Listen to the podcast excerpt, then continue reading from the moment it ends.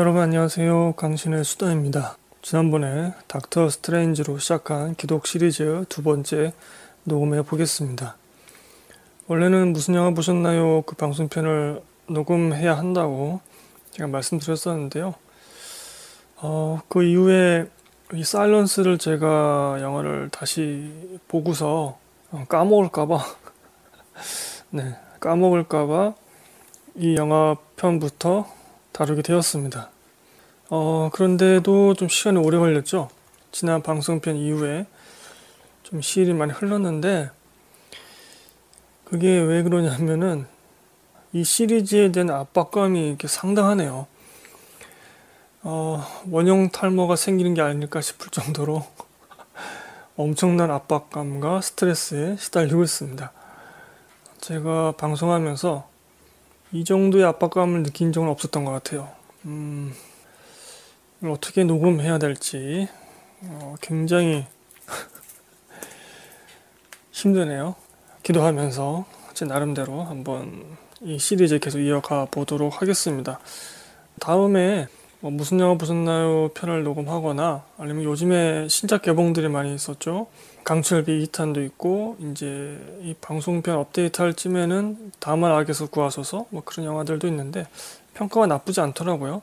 그래서 뭐 이런 재미없는 영화들 계속 녹음하면 여러분 싫어하시니까 상업 영화도 한번 다뤄볼까 생각 중이기도 합니다. 자, 기독 시리즈는 제가 영화를 기독교 해석으로 한번 풀어보는 그런 시리즈이고요. 혹은 반대로 영화를 통해서 기독교에 대해서 한번 알아보는 그런 시간이기도 합니다. 두 번째이고요. 어, 이 시리즈는 순서대로 따라오시는 게 좀 낫지 않을까 싶어요. 그래서 뭐 총론, 개론 그런 느낌인 닥터 스트레인지를 좀 많이 지루하지만 그 방송편 먼저 듣고 오시면 좋을 것 같습니다. 살런스 이 영화는 2017년 2월 28일에 한국에서 개봉을 했고요. 15세 관람가입니다. 161분입니다. 상당히 길죠. 이 영화 처음 봤을 때는 상당히 재미없게 봤습니다. 이번에 다시 보니까 그 옛날에 어, 믿음과 신앙을 지키기 위해서 고초를 겪은 혹은 순교를 당한 그런 분들의 모습을 보면서 좀 숙연해지기도 하고 그랬습니다. 스크린은 당시에 342개에 달렸었고 관객은 9만 5천 명 이렇게 들었습니다. 세계적으로도 흥행이 별로 안 된 걸로 제가 알고 있습니다. 대만에서 촬영을 했고요. 일본에서 하려고 했는데 제작비가 좀 많이 들어가는 바람에 대만에서 했다고 합니다. 뭐 풍광이 비슷했다고 해요. 그리고 이 영화를 찍기 위해서 당시 했던 시대상 뭐 의상이라든가 이런 것들을 구현하기 위해서 굉장히 노력을 했다고 합니다. 우리 그 흔히 그 사극 같은 거 보면은 그 일반 평민의 복장, 그들의 생활 수준 이런 것들이 생각보다 깔끔하게 나오잖아요. 그거 다 거짓말이죠, 사실은. 봉건제 시대에 굉장히 힘들게 평민들이 살았죠. 일본도 뭐 이게 지금 배경이 17세기이지만 일본 같은 경우도 당시 평민들이 굉장히 힘들게 산 것들 얼굴이 꾸질꾸질 한다던가 뭐 집이나 이런 복장들도 굉장히 열악한 그런 모습을 보여주는데 그런 것들을 어, 고증을 위해서 노력을 많이 했다. 그런 얘기들이 있었습니다.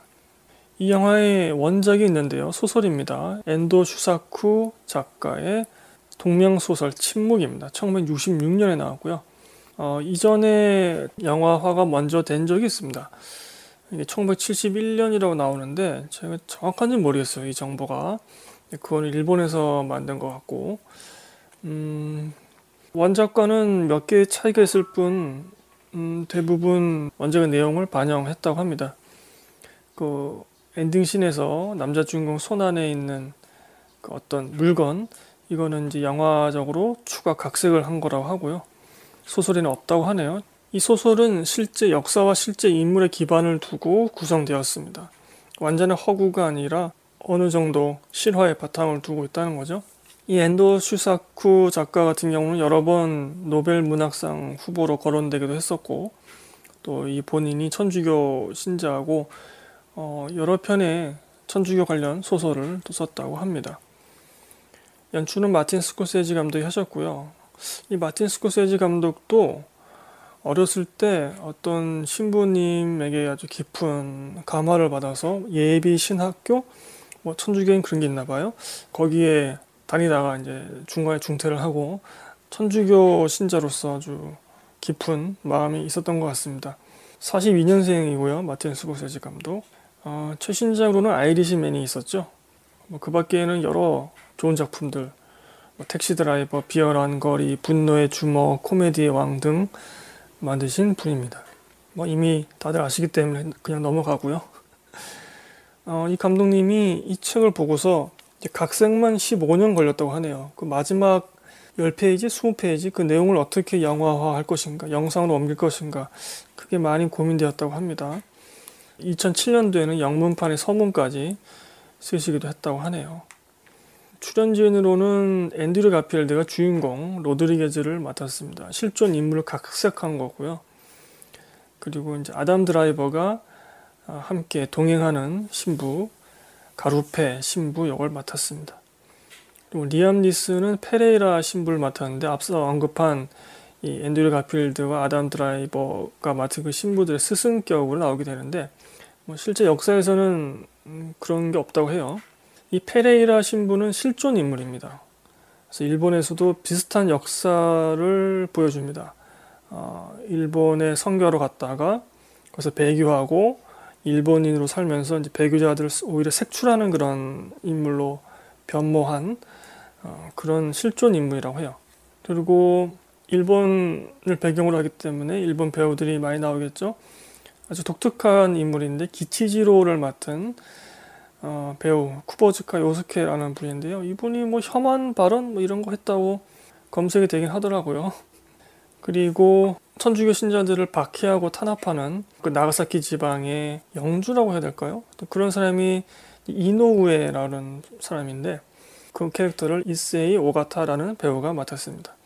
이 이노우에라는 사람도 실존 인물인데 원래는 카톨릭을 믿다가 정부 정책에 따라서 그걸 배교한 인물 아니냐 이런 썰이 있더라고요. 카톨릭에 대해서 조예가 깊은 걸로 나오게 됩니다. 그리고 치가모토 신야라는 분이 모기치라고 그런 인물을 맡았는데 영화 초반에 아주 신실한 천주의 신자로 나오게 되고 이분이 실제 감독이라고 해요. 그 밖에도 우리가 대중적으로 알고 있는 카세료 배우 그리고 고마츠 나나 배우도 아주 조역으로 잠깐 나오게 됩니다. 그러니까 이렇게 좋은 작품에 좋은 감독 연출에 단역으로라도 한번 나오고 싶었던 게 아닌가 싶습니다. 스토리를 한번 살펴보겠습니다. 어, 스포일러를 전부 다 하고요, 여러분. 감안하시고 들어주시기 바라고. 뭐 이 영화 음, 유튜브 쪽에 보면은 요약 영상 같은 거 있지 않을까요? 이거 보시긴 너무 길기 때문에 161분이라서 근데 아마 천주교 신자이신 분들은 보셔야 될 것 같고 어, 개신교 쪽에 있는 분들도 관심 있으시면 보셔도 좋을 것 같습니다. 자, 스토리 읽어보겠습니다. 시대적인 배경은 17세기입니다. 임진왜란이 일어난 이후인 거죠. 선교를 떠난 포르투갈 예수회 소속 페레이라 신부 리암 니슨이죠. 그 리암 니슨의 실종 소식을 들은 로드리게즈 앤드류 가필드 그리고 가루페 아담 드라이버 이 두 신부는 사라진 스승을 찾고 복음을 전파하기 위해서 목숨을 걸고 일본으로 떠납니다. 소설에서는 한 명의 신부가 더 있다고 해요. 근데 뭐 중간에 도중 하차했다고 했던가 그런 식으로 소설에서 나온다고 하네요. 천주교에 대한 박해가 한창인 그 곳에서 두 신부는 어렵게 믿음을 이어가고 있는 어, 일본의 평민들과 마주하게 됩니다. 굉장히 힘들게 믿음을 지키고 있어요. 이 신부들이 온 곳에 대해서 감사하게 생각하고 두 신부를 굉장히 귀하게 대접을 하죠. 생각보다 훨씬 더 처참한 광경을 목격한 두 신부는 힘든 속에서도 믿음을 지키고 있는 그 일본 사람들에게 깊은 감명을 받기도 하지만 또 고통과 절망에 빠진 이 사람들을 보면서 침묵하는 신을 원망하면서 온전한 믿음마저 흔들리게 되는 그런 갈등을 겪는 그런 모습을 보이게 됩니다. 네, 이게 스토리고요. 그래서 결국은 페레이라 신부의 행방 그리고 이 두 주인공이 과연 일본 당국의 그 색출 작업에 걸릴 것인가? 걸린다면 이들은 이 탄압의 배교를 할 것인가 말 것인가 이런 초점을 맞추면서 영화가 전개되고 있죠. 자, 배경을 좀 더 알아보도록 하겠습니다. 어, 제가 말씀드린 것처럼 천주교 쪽의 예수회 소속의 신부들이라고 말씀드렸는데 예수회가 뭐냐? 1530년대에 설립이 되었고요. 약간 좀 강경한 느낌의 남성 수도회입니다.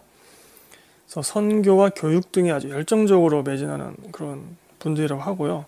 그리고 매우 열정적으로 또한 교황을 지지하는 교황 중심의 이념을 갖고 있는 분들이라고 합니다.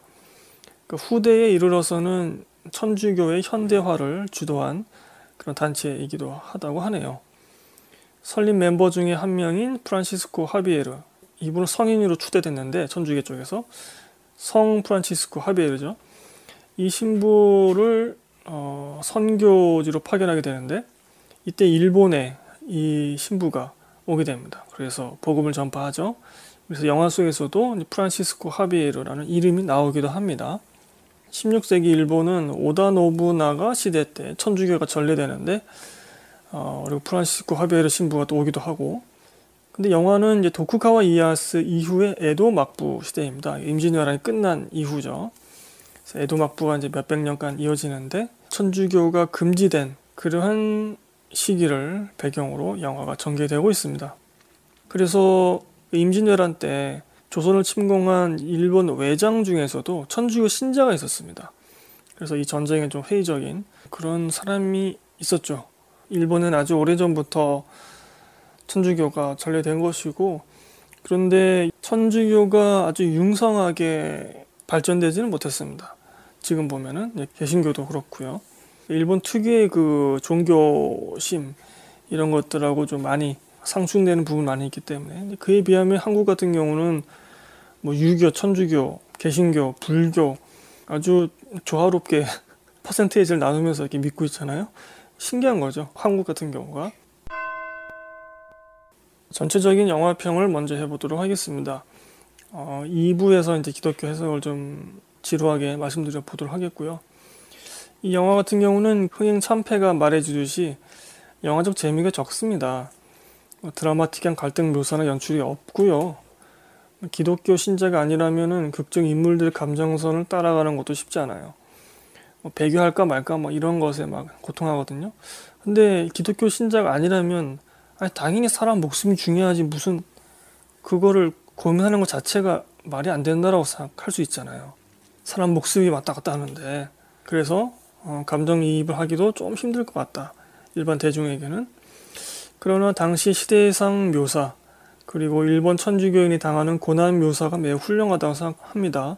그래서 앞서도 말씀드렸지만 영화 보면서 좀 엄숙해지고 좀 그런 부분이 있었습니다. 옛날에는 저렇게 믿음을 지키기 위해서 고통을 감수하면서 견뎠는데 지금은 오히려 종교의 자유가 있고 더 살기 좋아졌지만 오히려 더 신앙심이 더 옅어지는 그런 감이 있잖아요 우리가 그래서 좀 반성도 하고 좀 목숨을 걸고 예전에 신앙을 지켰던 분들 좀 대단한 것 같아요 음. 우리 일제시대 때도 좀 총칼 앞에 두고서도 신앙을 지킨 분들 많이 있으니까 그리고 영화는 음, 캐릭터의 반전 모습도 좀 흥미롭게 볼 수 있습니다. 그러니까 앤드류 가필드 주인공보다는 스스로 신앙, 신학적인 면이 부족하다고 느끼고 또 그렇게 고백한 가루페 신부, 아담 드라이버가 맡은 이 신부가 오히려 신앙의 변절 없이 그대로 순교하게 됩니다. 근데 영화 속에서는 좀 훌륭하다고 이렇게 처음에 묘사되는 앤드류 가필드가 맡은 로드리게즈 이 신부는 결국 영화 결말부에 배교하게 되죠. 변절하게 되죠. 그리고 훌륭한 스승이자 신부라고 영화 초반에 묘사되었던 페레이라 신부 리암 니슨이 맡은 어, 이 사람도 변절한 걸로 나오게 되고 또한 아주 흉포한 종교 탄압자라고 영화 초반에 설명된 이노우에라는 캐릭터는 어, 힘이 없는 노인의 비교적 지성과 교양을 갖춘 일본 관리로 나오게 됩니다. 영어도 잘하고 어, 물론 주인공 위치에서는 더 교활하다고 느낄 수도 있지만 이 캐릭터 이노우에는 천주교라는 종교가 일본 나라를 위협하는 강대국 포르투갈의 외교적 술책이 하나가 아니냐 그래서 일본 안에서 그 천주교 뿌리부터 뽑으라고 하는 것이었죠. 그래서 신부들이 먼저 배교를 하는 모습을 어, 보여주도록 고문이나 이런 것들을 이끌어가죠. 무엇보다도 이 영화는 신앙의 주요 의문 중의 하나인 신의 부재 혹은 신의 침묵에 대해서 차근차근 서사를 쌓아가면서 구체적인 화면으로 영화 속 세계관과 영화 밖 세계에 명확하게 질문을 던지고 있습니다. 뭔가 좀 이렇게 아리송하게 질문 던지고 있는 게 아니라 돌직구로 던지고 있는 거죠. 사람들이 이렇게 죽어가고 있는데 도대체 뭐 하고 있는 거냐? 응? 우리 왜 안 살려주는 거냐? 뭐 이런 질문들을 아주 그냥 대놓고 하고 있잖아요. 신앙이 사람 목숨보다 우선될 수 있는 건가? 뭐 이런 거. 이것은 이제 신이 정한 기준과 인간이 생각하는 기준이 상충될 때 무엇을 선택해야 되는가? 이것을 고민할 수 있는 지점이기도 합니다. 제가 좀 이따가도 말씀드리겠지만 이거는 인본주의와 신본주의의 충돌이라고도 볼 수 있거든요. 그런 것들을 음, 명확하게 제시하고 있는 영화이기도 하죠. 그래서 종교적인 배경이 있는 분들이 이 영화를 보신다면 감정이입을 해서 보실 수 있고요. 어, 기독교뿐만이 아니라 우리나라 뭐 옛날에 뭐 불교 같은 경우도 그 2차돈의 순교였던가요? 그 목을 베었더니 목에서 막 흰피가 나왔다고 어, 이야기가 전해지잖아요. 불교 쪽의 순교자이신 거죠. 그래서 흰피가 나왔다는 거는 뭐 그 사람이 신령하기도 하지만 그만큼 무고한 사람이었다. 결백한 사람이었다. 그런 뜻이기도 한 건데 그 땅의 고유 종교가 아니라 외래에서 전래된 그런 종교 같은 경우는 이런 탄압과 순교의 역사가 항상 있어 왔습니다. 이건 뭐 기독교뿐만이 아니라 그래서 그런 종교적인 배경이 있는 분들은 종교 이름이 서로 다르더라도 한번 관심 있게 보실 수 있는 영화이기도 합니다. 그리고 이 마틴 스콜세지 감독이 중심 이야기가 흐트러지지 않고 쭉 밀고 나가는 우직하게 밀고 나가는 그런 연출을 보여주었습니다. 뭐 여탄 영화 같은 경우는 또 뭐 자잘한 이야기들을 막 덧붙일 텐데 그런 것들 없이 우직하게 어, 밀고 나갑니다. 아무래도 원작에 대한 그런 존경심이 좀 있어서 그런 것 같기도 합니다. 이제 2부 기독 해석으로 들어가 보도록 하겠습니다. 어, 이 방송편이 기독교 신앙인들에게 도움이 되길 바라고요. 기독교에 관심이 없는 분들도 가볍게 들어주시면 좋겠습니다. 어, 성경을 거의 문자 그대로 믿고 있는 저의 보수적인 신앙관으로 방송편을 꾸리지만 기독교의 권위는 오직 성경에 있다는 것을 밝히고요. 또한 이 방송편 내용보다 교회의 성경 해석이 당연히 우선됨을 또한 미리 밝혀둡니다. 그리고 지난 방송편에서 피드백을 달라고 제가 말씀드렸는데 네, 피드백을 주신 청취자분이 계셨습니다. 감사드리고요. 음, 이 방송편부터는 이제 소주제로 들어가기 때문에 인간은 왜 고통당하고 있는데 신은 가만히 있느냐 이러한 것에 대한 그런 소주제로 들어가기 때문에 조금은 더 짧게 녹음할 수 있지 않을까. 어, 그래서 사실은 음, 이 기독 해석 부분은 원고를 안 쓰고 그냥 애드립으로 할까 너무 스트레스를 받아가지고 원고 쓰는 것조차도 이게 압박이 돼가지고요. 얼렁뚱땅 녹음해 볼까 생각도 했는데 엉망진창으로 방송편 나올 것 같아서 좀 간략하게나마 원고를 써놓긴 했습니다. 어, 원고를 써놓고 보니까 또 분량이 또 길 것 같아요. 여하튼 간에 아, 방송편 청취하시면서 불편하거나 혹은 궁금한 점 있으면은 팟캐스트 어플이나 유튜브 쪽이나 뭐 댓글 혹은 이메일, 블로그, 트위터 등으로 말씀해 주시기 바랍니다. 아, 피드백 주시면 반영할 부분들 살펴보도록 하겠습니다. 자, 오늘의 소주제는 이겁니다. 왜 인간은 고통스러운 삶을 사는가? 세상은 왜 고통을 받고 있는가? 이런 소주제입니다. 제가 이거에 대해서 정답을 말씀드릴 수 있는 역량은 안 되고요. 제 나름의 그냥 생각을 말씀드리려고 합니다. 어, 이미 방송편 부제에 제가 써놓았지만 성경 구절을 인용한 건데요. 마태복음 27장 46절 나의 하나님 나의 하나님 어찌하여 나를 버리셨나이까 이 구절은 예수님이 십자가에서 돌아가시기 전에 하신 말씀 중 하나입니다. 하나님 왜 나를 버리셨나요? 그 십자가에 달려 있으면서 예수님이 하신 말씀입니다. 죽음의 직면에서 예수님도 신의 침묵 그것을 경험했다고 저는 생각합니다. 예수님은 신의 아들인데 하나님의 아들임에도 불구하고 이게 좀 어폐가 있을 수도 있지만 근데 이거는 침묵으로 응답하신 거라고 생각을 합니다. 침묵이 어떤 경우에는 응답일 수도 있습니다. 왜냐하면 구원의 큰 계획 중에 하나였거든요. 그 십자가 죽음이 신의 아들에게 인간 몸의 완벽한 죽음이란 과정을 통과하게 하신 거죠. 이 과정은 3일 후에 부활이라는 사건과 직접 연결됩니다. 완벽한 죽음과 완벽한 부활은 성경 앞뒤를 꿰뚫는 그 사건이기도 합니다. 이게 무슨 말이냐? 아담과 하와가 선악과를 먹고 육체의 죽음이 예정되죠. 하나님이 말씀하셨죠. 이거를 네가 먹게 되면 정령 죽으리라. 이걸 먹으면 내가 널 죽일 거야. 이런 뜻이 아니라 악은 필연적으로 죽음에 도달할 수밖에 없다는 거죠. 그것이 성경의 처음인 창세기입니다. 그다음 성경의 끝인 요한계시록에 보면은 우리 성도들의 부활이 거기서 다뤄지게 되죠. 그것을 예수님이 살아생전에 한꺼번에 보여준 겁니다. 완벽한 죽음과 완벽한 부활을 그 며칠 동안에 그래서 어, 완벽한 죽음을 경험하려면 신의 침묵이 있어야 했습니다. 예수님에게도 그러니까 이게 성경이 앞뒤가 이렇게 맞아 들어갑니다. 제가 전편에서도 말씀드렸었죠. 닥터 스트레인지에서도 믿음이라는 문을 딱 지나가면 성경이 논리적으로 이렇게 구성되어 있다고 즉 하나님의 시야와 기준 그리고 인간의 시야와 기준은 서로 다를 때가 많이 있습니다. 그래서 때에 따라서는 침묵 그 자체가 신의 응답이기도 한 것이죠. 근데 사람이 볼 때는 그게 무슨 응답이에요. 침묵이지. 나 좀 도와달라고 지금 외치고 있는데 가만히 있는다? 그래 안 도와준 거잖아요. 그럼 응답이 아니잖아요. 도와주는 게 응답인데 안 도와준 거니까. 그렇게 생각한단 말이죠. 인간 입장에서는. 근데 신이 볼 때는 그 다른 경우도 있다. 영화는 이러한 깊이까지는 묘사하지 못하고요. 어, 그리고 영화 속에서 완벽한 침묵이 나오진 않아요. 사실은. 예수님의 얼굴이 잠깐 나오기도 하고, 뭐, 예수님의 음성이 들리기도 합니다. 그림판을 밟아라. 뭐 이런 식으로 음성이 들리기도 해요.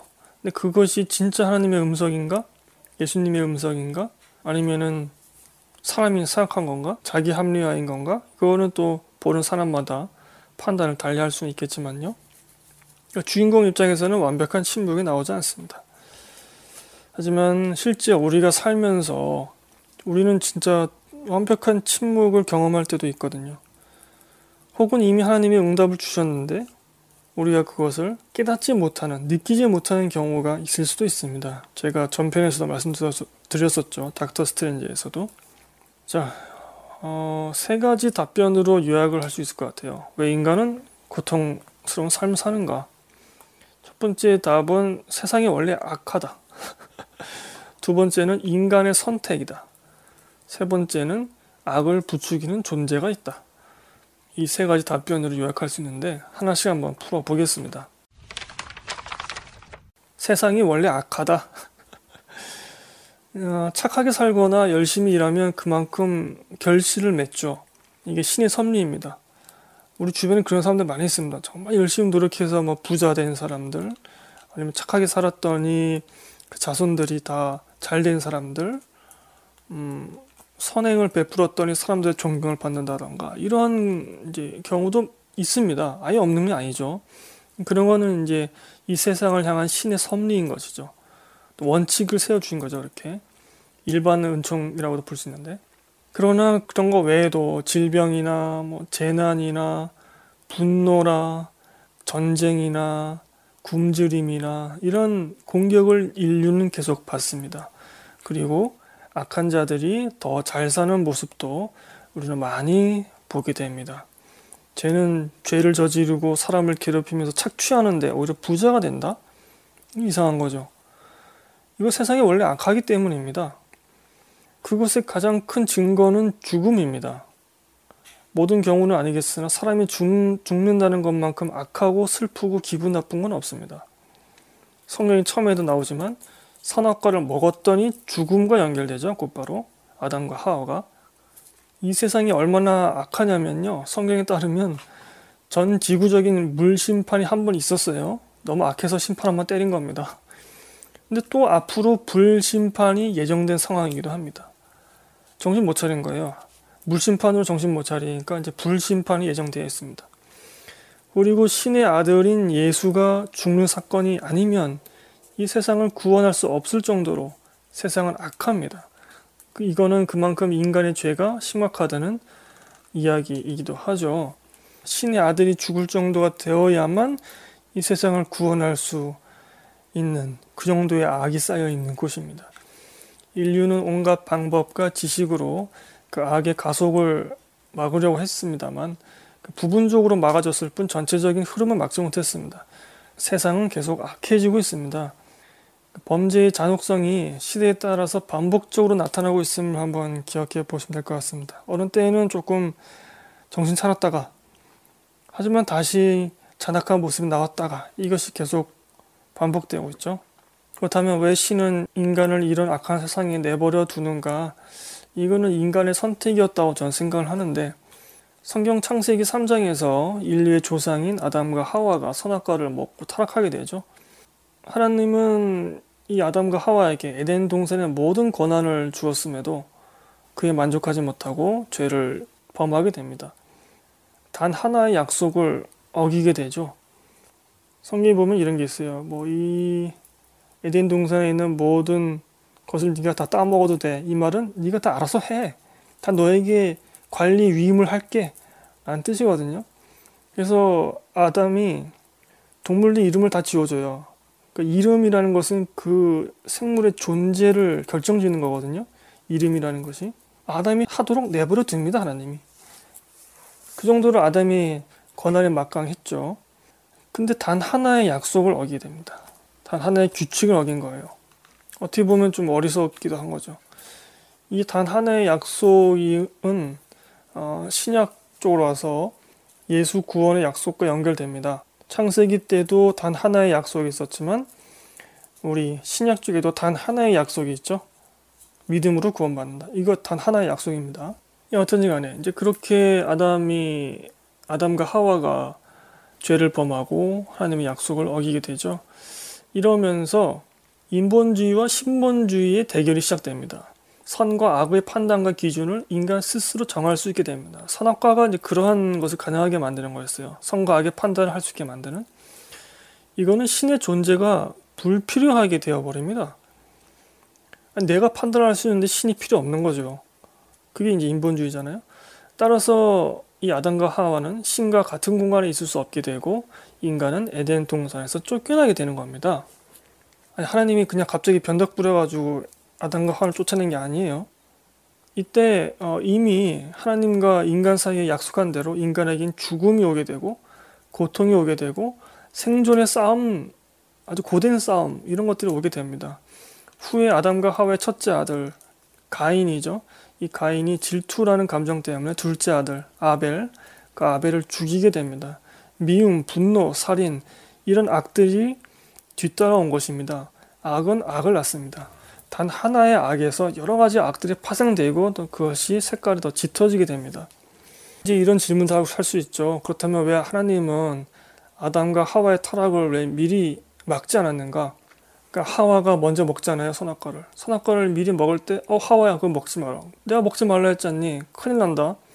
왜 이렇게 막아서지 않았는가? 그거는 이 둘을 하나님이 믿고 신뢰했기 때문입니다. 그건 지금도 마찬가지인데, 야, 우리 아담이하고 하와가 내 말을 허투루 막 어길 리가 없지. 제가 지금 선악과를 손에 쥐고 있지만, 제가 저걸 그냥 땅바닥에 버릴 거야. 나는 쟤네들을 믿고 있어. 아, 저 아담이가 선악과를 지금 입에 갖다 댔지만, 먹진 않을 거야. 이렇게 믿지 않았을까, 하나님이? 자유의지를 인류에게 준 까닭도 비슷한 거죠. 인류를 믿기 때문에 마음대로 한번 해봐라 이런 식의 자유의지를 준 것이죠. 근데 그거 가지고 우리는 단 하나의 약속, 단 하나의 규칙을 깨뜨립니다. 모든 건 다 할 수 있었고 그 하나의 규칙만 지키면 되는 거였는데 성경에는 이런 구절이 있습니다. 욕심이 잉태한즉 죄를 낳고 죄가 장성한즉 사망을 낳는다. 야고보서 1장 15절이죠. 아담과 하와가 어, 선악과에 대한 욕심이 생겼고 그것이 죄를 낳았고 그 죄가 인간에게 죽음을 가져다 준 것이죠. 아담과 하와뿐만 아니라 인류 모두에게 적용되는 원리일 것입니다. 욕심과 죄와 죽음 혹은 고통은 항상 연결되어 있습니다. 그리고 이 세상이 그걸 조장하면서 부추기고 세상 자체가 그런 구조로 구성되어 있습니다. 따라서 기독교적 역사관은 하나님의 구원 계획에 따라서 세상이 종말, 즉 악의 종말을 향해 나아가는 것으로 말하고 있습니다. 그게 이제 기독교가 보는 역사관이죠. 악의 끝은 곧 부활의 시작과 연결되기도 하고요. 신의 아들인 예수가 이 땅에 온 것은 이 악한 세상에서 사람을 구원하기 위한 거였죠. 그래서 신이 직접 이 땅에 올 수밖에 없었다. 단순히 고통받는 자들을 위로하고 이웃을 사랑하는 모습을 보이기 위해서만 오신 게 아닙니다. 이러한 것으로만 어, 예수를 가두면 안 됩니다. 보다 근원적으로 선과 악의 싸움, 즉 보이지 않는 세계 속에 싸움의 끝판왕으로 예수가 이 땅에 오신 것입니다. 하지만 제가 닥터 스트레인지에서도 말씀드렸듯이 우리는 자유의지로 그 길에서 변절할 수 있는 거죠. 자, 두 번째 이유, 인간의 선택. 이건 자유의지와 연결되어 있는 겁니다. 욕심에 따라서 인간이 세상을 악하게 만들고 있습니다. 우리 스스로가 세상을 악하게 만들고 있어요. 왜냐면 악하면 악할수록 내가 더 이익을 보는 구조이기도 하기 때문이죠. 내가 저 사람의 것을 뺏고 싶고, 내가 저 사람을 뭐 죽이고 싶고, 이런 마음이 들기 때문입니다. 욕심입니다. 앞서 언급한 성경 구절이죠. 욕심이 잉태한 즉 죄를 낳고, 죄가 장성한 즉 사망을 낳는다. 이 세상이 착한 사람을 괴롭히게 만들고 선한 생각이 비웃음 당하도록 사람이 그 욕심대로 세상을 디자인하고 있습니다. 히틀러를 뽑은 것도 평범한 사람들이고요. 그냥 시민들이었습니다. 또 단적인 예로 어, 요즘 뭐 바다에 바닷물에 미세 플라스틱이 흘러 들어가서 이제 바다 생물들이 고통받고 결국은 우리 사람의 건강에도 해가 되고 있다 뭐 이런 얘기가 있잖아요. 그리고 해마다 수많은 식물들과 동물들이 지금 멸종되고 있습니다. 이건 누구 누구 때문인가요? 누가 이렇게 만들었나요? 신이 이렇게 만들었나요?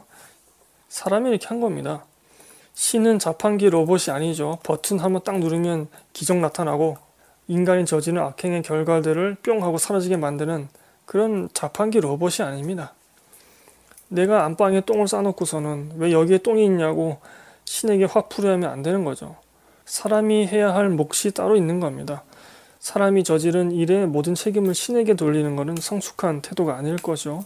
우리는 자유의지가 있기 때문에 성경에 따르면 세상은 점점 악해지지만 나와 내 가족, 내 이웃을 위해서 그 속도를 늦추거나 그 악이 더 퍼져가지 않게 노력하는 수밖에 없습니다. 무엇보다 기독교 신자는 사회적인 선한 행동에도 노력을 해야 되겠죠. 그리고 신이 준 치료법, 뭐 백신 같은 거죠. 예수를 전하는 것에도 더욱 매진해야 되겠고요. 이 약한 세상에 동조하거나 공격받아서 무너지거나 휩쓸려 가지 않도록 또는 한번 무너졌더라도 우리 뭐 질 수 있잖아요. 우리가 악에 질 수 있잖아요. 그러더라도 다시 땅을 짚고 일어날 수 있도록 회복할 수 있도록 성경 말씀과 성령의 힘으로 사람 개개인이 강해지는 것 이게 중요하고 이것을 우리가 기독교 신자들이 전파해야 되는 거죠.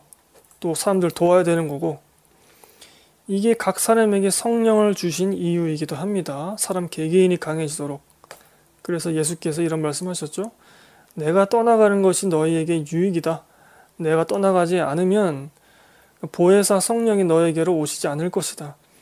내가 가면 내가 그를 너희에게 보낼 것이다.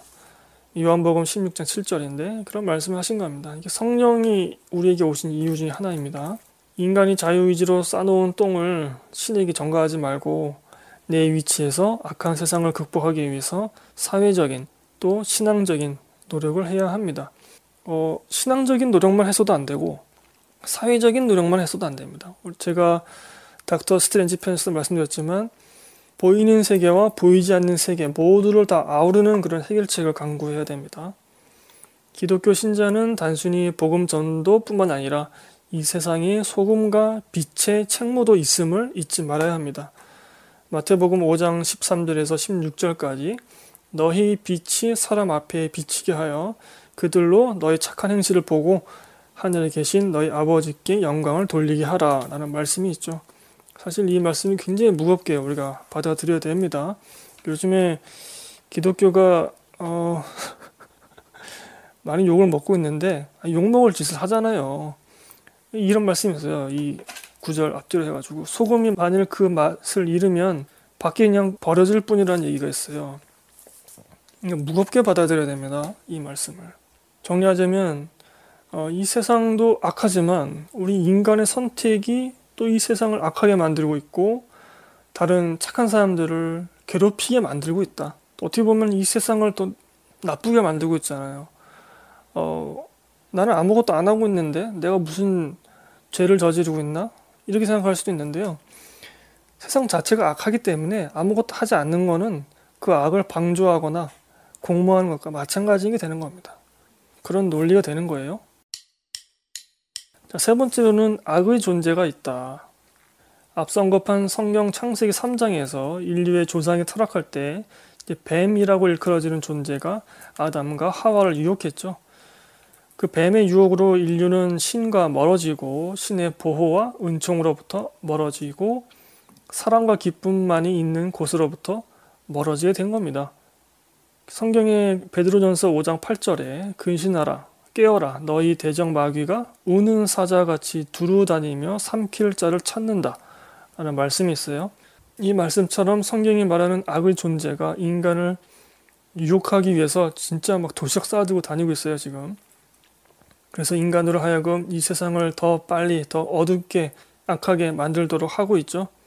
인간을 그렇게 조종하고 있습니다.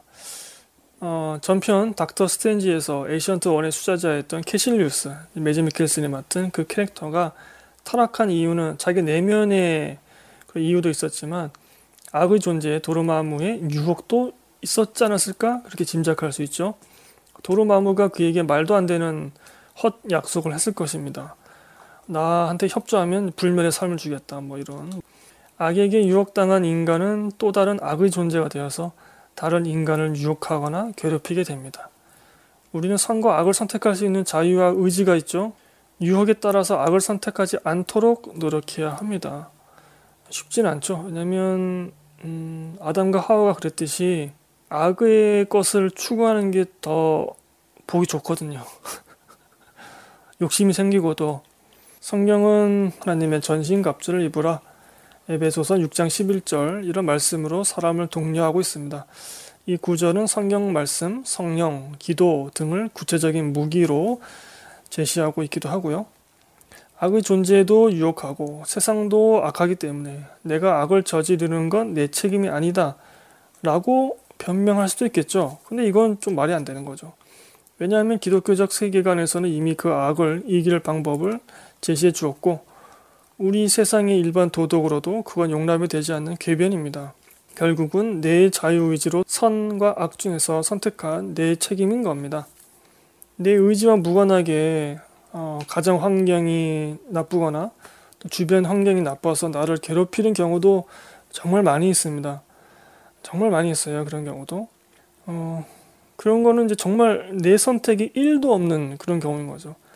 태어나 봤더니 정말 인간 말종 부모들이 있다거나 아니면은 선천적인 질병을 갖고 태어났다. 뭐 이런 경우 정말 그런 건 안타까운 경우인데 어, 이런 것들은 그 악한 환경을 만든 주변의 악한 사람 잘못인 것이죠. 그리고 그 악한 환경에서 그 사람이 벗어나도록 돕지 못한 그 괴로움에서 벗어나도록 돕지 못한 우리 기독교 신자의 잘못도 분명히 있습니다. 제가 앞서 말씀드렸듯이 우리는 소금과 빛의 책무가 있는 사람들이에요. 어, 그런 환경에 처해 있는 분들께 말씀드리고 싶은 것은 기독교 세계관에서 보자면 어, 예수를 의지해서 그런 환경에서 충분히 벗어날 수 있다고 성경이 약속하고 있다는 점입니다. 내가 악을 선택하진 않았지만 또한 내가 선을 선택하지 않은 것이기도 하거든요. 믿음의 체력을 키워서 우리 모두 함께 지금 맞닥뜨린 어려움을 극복하기를 진심으로 바라고요. 어, 성경에는 이런 말씀도 있습니다. 지금까지는 너희가 내 이름으로 아무것도 구하지 아니하였으나 구하라 그리하면 받으리니 너희 기쁨이 충만하니라. 요한복음 16장 24절입니다. 사실은 이제 이런 환경에 처해 있는 분들에게는 뭐 뭐라 말씀드리기가 굉장히 조심스러운 것이죠. 내가 그 인생을 책임져 줄 것도 아니고 그분들이 그냥 태어나자마자 그런 환경에 처해져 있었으니까 어, 우리가 후천적으로 기독교 신자들이 많이 도와야 됩니다. 그래서 많이 살펴야 되고 주변을 자 여기까지 세상은 왜 고통스러운가에 대한 제 나름대로의 이야기였습니다. 답변이었는데요. 세상이 원래 악하고 인간의 선택이 원래 그랬고 악을 부추기는 존재들이 있었다. 이런 세 가지 답변으로 할 수 있겠고 다시 영화로 한번 돌아가 보도록 하겠습니다. 이 포르투갈 예수의 선교사들은 하나님의 말씀을 전하려고 그 힘든 길을 자체해서 일본에 갔던 겁니다. 하나님의 일을 하는데 정작 하나님은 이들이 받는 고난과 핍박과 죽음 등을 없애주지 않았습니다. 어, 나만 죽으면 또 견딜 수 있겠는데 나 때문에 다른 이들이 죽는 것도 두고 볼 수 없는 거죠. 영화 속에서는 신부한테 말하죠. 당신이 배교하면 저 사람들 살려주겠다. 그런데 당신이 배교하지 않는다면 저 사람을 죽이겠다라고 얘기하는 거죠. 좀 악랄하죠. 이때 주인공은 말합니다. 왜 하나님은 침묵하고 있습니까? 왜 이 상황을 그냥 냅두고 있나? 세상이 원래 악하고 일본의 심판자들이 악한 선택을 하고 악의 존재가 있다는 걸 인정하더라도 왜 하나님을 믿고 있는 선한 자들이 고통받고 있는 걸 그냥 방치하고 있는가? 명확한 답은 아니겠습니다만 어, 신의 아들인 예수도 이 악한 세상과 악한 사람과 악한 존재에 의해서 십자가에서 죽었다는 걸 기억할 필요가 있을 것 같습니다. 그만큼 악의 힘이 센 거죠. 그렇다면 닥터 스트레인지의 캐실리우스처럼 우리가 신보다 더 힘이 센 악의 존재에게 의탁을 해야 할까요? 이 악을 이길 수가 없는 신이 도대체 무슨 필요가 있는가 이렇게 생각할 수 있잖아요. 여기서 성경은 이제 예수의 부활을 언급하고 있습니다. 이 지점에서 우리는 예수의 부활을 한번 생각할 필요가 있어요. 네, 또 어, 부활에 대해서 믿지 않는 기독교 신자도 많이 계시죠. 그래서 또 이런 거 잘못 말하면 또 사이비냐 이단이냐 또 이런 어, 욕을 먹을 수 있는데 어, 이 부활 신앙에 대해서도 우리가 분명히 갖고 있어야 됩니다. 십자가 신앙뿐만이 아니라 예수의 부활은 최종적으로 예수가 악을 악의 큰 무기인 죽음을 이겼음을 증명한 사건입니다. 악의 큰 무기가 죽음이거든요. 그래서 기독교는 공식적으로 부활절을 성탄절만큼 큰 의미로 받아들이고 있죠.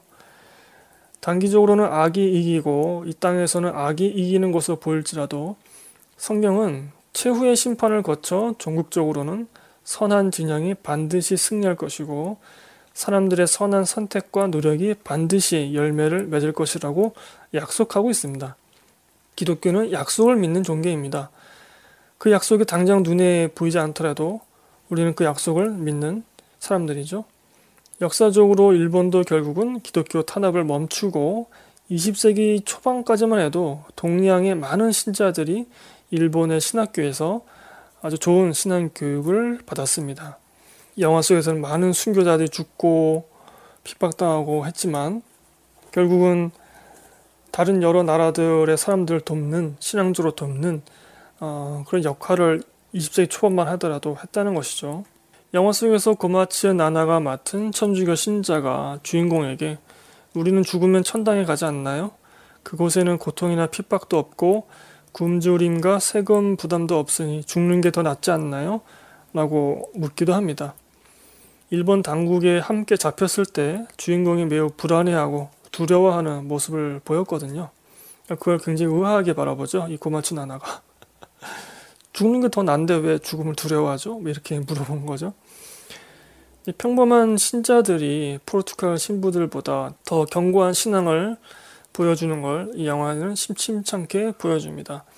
영화 초반에 보면은 이 신부들은 밥을 허겁지겁 먹는데 일본의 평범한 신자들은 그 핍박 속에서도 식사 기도를 먼저 하고 밥을 먹잖아요. 아무리 허기가 졌어도 신부들과는 좀 다른 모습을 보여주는 거죠.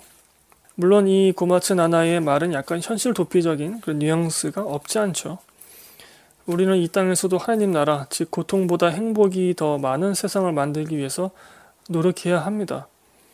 그러나 사후 세계에 대한 믿음은 기독교의 중요한 교리 중에 하나이기도 하죠. 우리는 영생을 믿는 종교이기도 하고 또 사후 세계, 천국과 지옥 이런 것을 믿고 있는 종교이기도 합니다. 누구든지 사람 앞에서 나를 부인하면 나도 하늘에 계신 내 아버지 앞에서 그를 부인하리라. 마태복음 10장 33절. 이 말씀이 요한계시록에도 나옵니다. 성경의 가장 끝에 있는 요한계시록에도 나오게 돼요. 예수님은 우리의 중재자이자 보증인이기도 합니다. 우리를 보증하시는 분이기도 해요. 사후 세계에서 어떤 길을 갈지는 살아생전 우리의 선택으로 결정되는 겁니다. 그래서 보이지 않는 세계, 사후 세계에 대한 또 확신도 가지고 있어야 되는 거죠. 그렇다고 해서 죽는 걸 두려워하지 않아야 되느냐? 그건 또 아니죠. 예수님도 두려워하셨으니까. 앞서 제가 언급했듯이 나의 하나님, 나의 하나님, 어째 나를 버리셨나이까. 이렇게 울부짖잖아요. 예수님도. 그리고 너무나 두려워서 겟세만의 동상에서 땀이 피가 될 정도로 기도를 하셨고, 어, 옛날에 이제 그런 기독교 비판 이야기도 있었죠. 사람이 죽은 장례식장에 가서 기독교 신자가 아유 왜 슬퍼하세요? 좋은 곳으로 가셨는데 함께 웃읍시다. 뭐 이런 식의 이야기가 있었죠. 진짜 엉뚱한 기독교 신자인 거죠. 네. 우리가 사후 세계를 믿고 있지만 사람의 슬픔 그대로 받아들여야 됩니다. 예수님도 성경에 보면은 굉장히 아꼈던 그 나사로의 죽음 앞에서 어, 굉장히 슬퍼하시잖아요.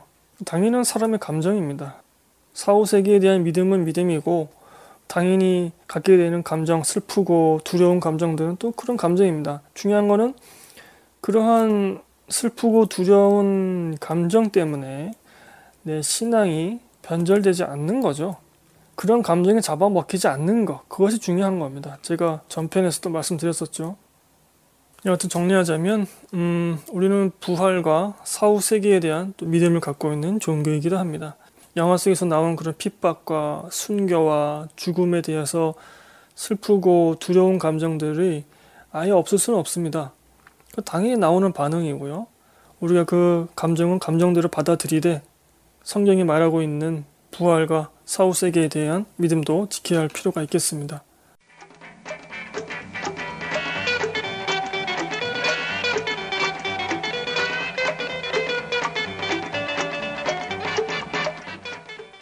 자, 총평하겠습니다.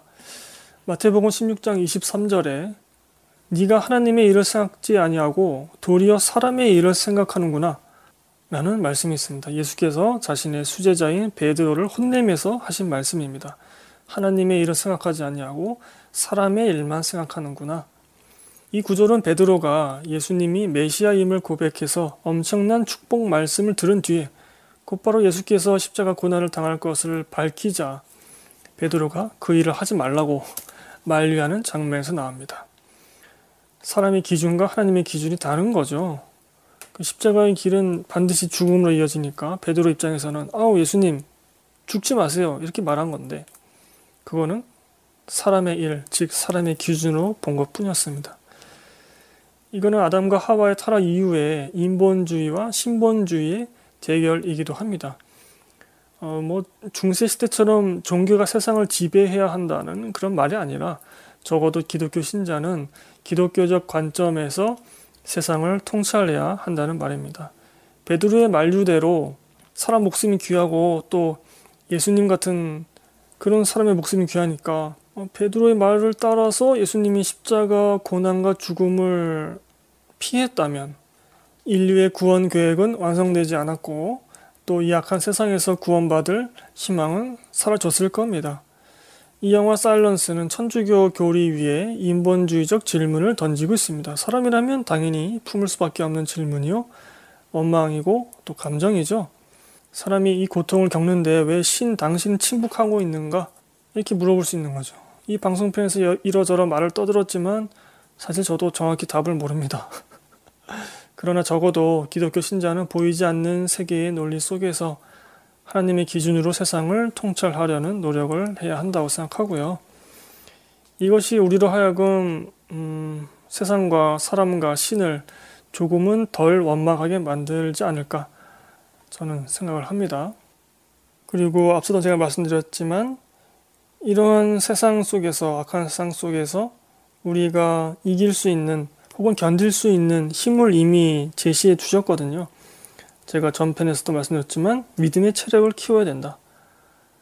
우리가 고통을 받지 않을 수가 없죠. 이 악한 세상에서. 그러나 그것에 짓눌리지 않고 그것을 극복하고 혹은 그 고통에 그 악함에 지더라도 다시 회복할 수 있는 그 힘, 그것을 기르는 게 중요한 것이죠. 그것을 이미 기독교는 제시하고 있다. 우리는 영화 속 인물을 기치지로에 대해서도 깊게 생각해 볼 수 있는데요. 그는 여러 번 배교와 배신을 합니다. 그러나 끝끝내 주인공 곁에 남아있는 유일한 천주교 신자이기도 했습니다. 그는 배교와 배신의 죄를 계속 지으면서도 계속 천주교식 회계인 고해성사를 하면서 신의 곁에 머물려고 노력한 겁니다. 물론 반복된 회개와 범죄가 과연 진정한 신자의 모습인지 논쟁할 여지도 있겠죠. 그러니까 이런 얘기가 있어요. 진정으로 회개했다면 반성했다면 다시 그 짓을 저지르지 말아야지. 이런 말도 있긴 하거든요. 그러나 죄를 지었음에도 아무런 죄의식 없이 신으로부터 멀어지는 것보다는 이 기치지로처럼 계속 반복하는 게 그나마 백분 낫다고 저는 생각을 합니다. 사람이 좀 뻔뻔해질 필요가 있어요, 우리는. 뻔뻔하게 다시 회개할 필요가 있습니다. 자신이 저지른 죄에 대해서 민감해야 하고요. 죄는 반드시 악으로 규결된다는 점을 명심해야 되겠죠. 엔딩에서 죽은 주인공 손 안에 작은 십자가를 비추는 걸로 영화는 끝납니다. 사실 좀 구차한 변명 같은 느낌이고요. 소설에는 없는 장면이라고 하는데. 그런데 기치지로도 천주교식 그 성물을 목에 걸고 다니다가 발각돼서 다시 고초를 겪는 장면이 나오죠. 저는 기치즈로의 그 모습은 납득이 되었습니다. 주인공의 그 장면은 납득이 안 되었는데 그는 주인공과 달리 영화 내내 신앙의 길로 돌아가려는 노력과 갈등을 보였기 때문입니다. 자신의 죄를 결코 합리화하지 않았죠. 그 주인공의 스승인 페레이라 신부 리암 니슨 같은 경우는 합리화시킵니다 자기를. 아 일본은 원래가 천주교가 뿌리 내리지 못하는 땅이야. 여기는 늪과 같은 곳이야. 그리고 이 사람들은 우리가 전한 천주교를 변형하고 왜곡시켜서 받아들이고 있어. 어쩔 수 없는 곳이야, 여기는. 이렇게 이제 자기 합리화를 하고 있죠. 여러분, 어쩔 수 없는 사람, 어쩔 수 없는 장소 같은 건 없습니다. 성경에 따르면. 어쩔 수 없는 사람도 구원받을 수 있고요. 어쩔 수 없는 장소도 회복될 수 있습니다. 우리는 그런 믿음으로 살고 있죠. 어, 우리가 지나친 죄책감에 짓눌릴 필요는 전혀 없지만 자신의 죄를 성찰하는 죄의식만큼은 예민하게 갈고 닦아야 하겠죠. 이렇게 예민하게 자신의 죄를 살펴보는 영화 두 편을 차례대로 다음 기독 시리즈로 다뤄보겠습니다. 바로 머시니스트와 다우트란 영화인데요. 머시니스트는 참 재미없는 영화인데 크리스찬 베일의 부담스러울 정도로 좋은 연기가 나오는 영화이기도 합니다. 약간 좀 미스테리 느낌도 나죠. 어, 다우트란 영화는 명불허전 메릴 스트립과 필립 세이모어 호프만의 연기 대결이 매우 드라마틱하게 구성된 영화이기도 하죠. 뭐 다우트는 많이 보셨을 것 같은데 어, 이두 영화로 자신의 죄를 예민하게 살펴본다는 게 무엇인지 차례대로 한번 살펴보겠고요. 이 방송편 곧바로 이어서는 무슨 영화 보셨나요? 나 아니면 제가 방송 초반에 말씀드렸듯이 상업 영화 개봉 신작을 한번 다뤄볼 것도 같아요. 네. 그런 영화도 좀 해봐야죠. 네, 여러분 여기까지 녹음하겠고요. 어, 아니, 짧게 녹음한다고 했는데 또 녹음하다 보니까 이게 한 시간이 되어버렸네요. 아, 제가 편집을 좀 많이 해야 되겠네요. 여러분 죄송합니다. 오늘 정말 짧게 하려고 했는데 어, 오늘 방송편 내용이 사실은 굉장히 좀 민감한 주제입니다. 그리고 명확한 답을 찾기가 좀 어려운 이야기도 하고요. 그러니까 우리가 흔히 뭐 흔히 다 하나님의 뜻이 있겠지, 다 하나님의 계획이 있겠지 이렇게 얘기를 하잖아요. 근데 꼭 그렇지만은 않은 경우가 사실 또 많이 있습니다.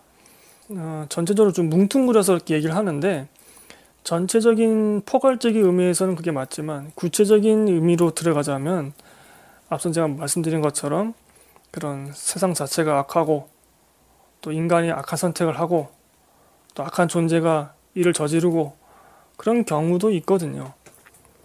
그거를 신의 계획이다, 신의 뜻이다 이렇게 뭉뚱그려서 얘기하면 신의 입장에서는 좀 억울하지 않겠어요?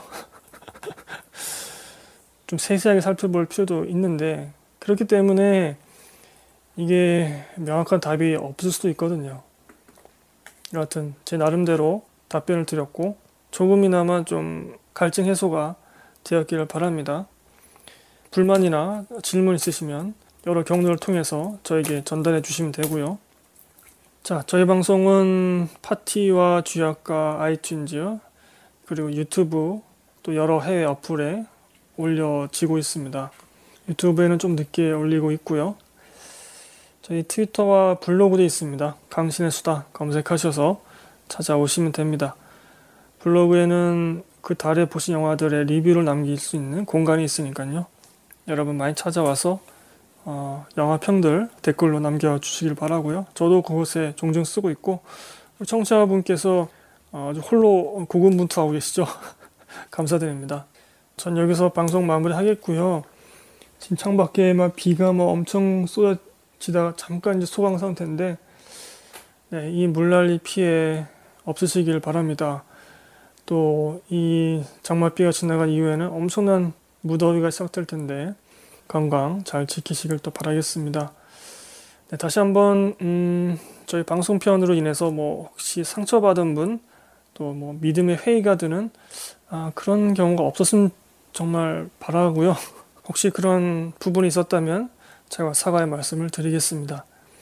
여러분 이 방송편보다 여러분들 다니시는 교회의 목사님 말씀이 또 성경에 써 있는 그런 성경 말씀이 더 우선하다는 거 제가 다시 한번 말씀드리고요. 자 여기서 방송 마치고요. 저는 다음에 다시 인사드리도록 하겠습니다. 감사합니다, 여러분. 안녕히 계세요.